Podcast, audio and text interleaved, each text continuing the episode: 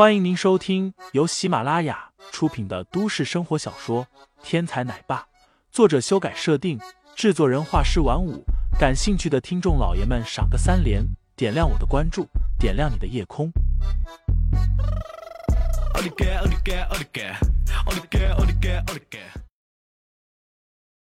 第一百六十五章会员区中，田丽的老爸是林飞曾经的雇主。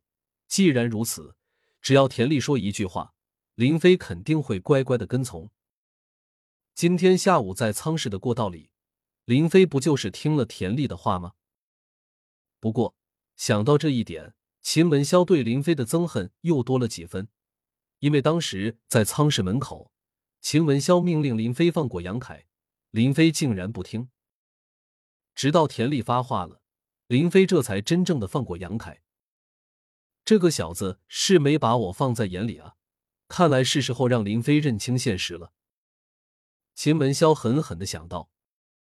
此时银卡会员区，经过杨凯的两名保镖这么一闹，大家都在用奇怪的眼神看着林飞。两名随从当众下跪，这是怎么回事？距离近的，有人还能听到个一句半句的，有点明白事情的原委。距离远的则只看到了林飞让人下跪。一时间，所有人的目光都集中在了林飞这里。陈月走过来，悄悄的问道：“林飞，这是怎么回事？”林飞道：“没事，严振双心里不甘，想要找事。既然如此，那就只好委屈他了。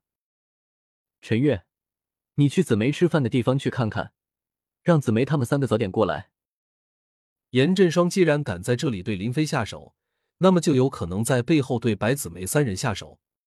所以林飞感觉还是让白子梅跟在自己身边更加的安全。陈月点头答应了一声，转身离去。而林飞则迈步重新来到了乐队的演奏区域。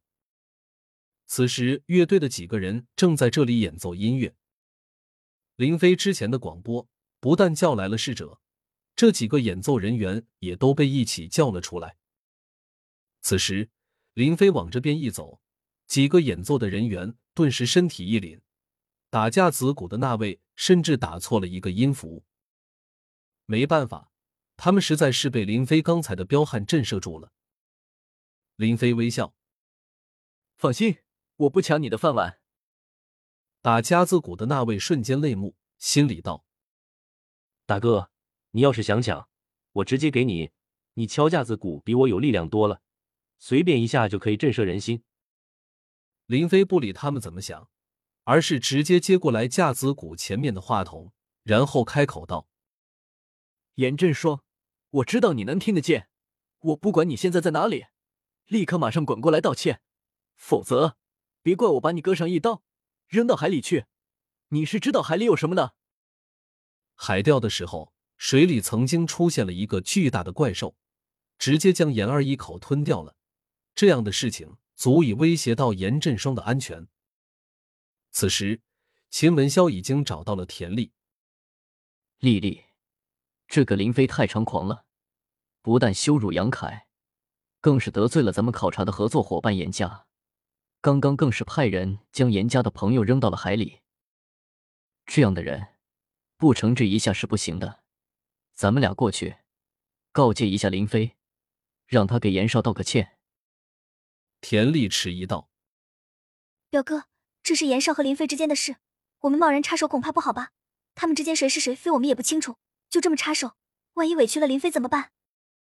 委屈林飞？秦文潇嗤笑了一下，道：“你今天也见识到他的嚣张跋扈了。”让萧家的丫头和他们的上门女婿杨凯跪在地上求饶，你见过有这么办事的吗？不用问，严少那边肯定也是一样的情况。这个林飞自恃武力，太过嚣张了。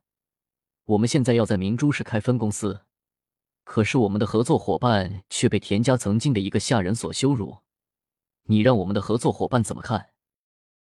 再说了，田家是商业世家。可是萧家和严家那都是武术世家啊，如果惹怒了他们，我们田家拿什么和人家对抗？这田丽还是有些迟疑。就在这时，林飞的声音响了起来。秦文潇讥讽道：“你看，你看，你看，一个普通白银会员而已，刚进来的时候就嚣张的逼迫船上的员工，现在又在威胁严少了。如果我们真的和严少达成合作，那林飞这么做，岂不是在威胁我们田家吗？”听到这话，田丽终于有点动心了。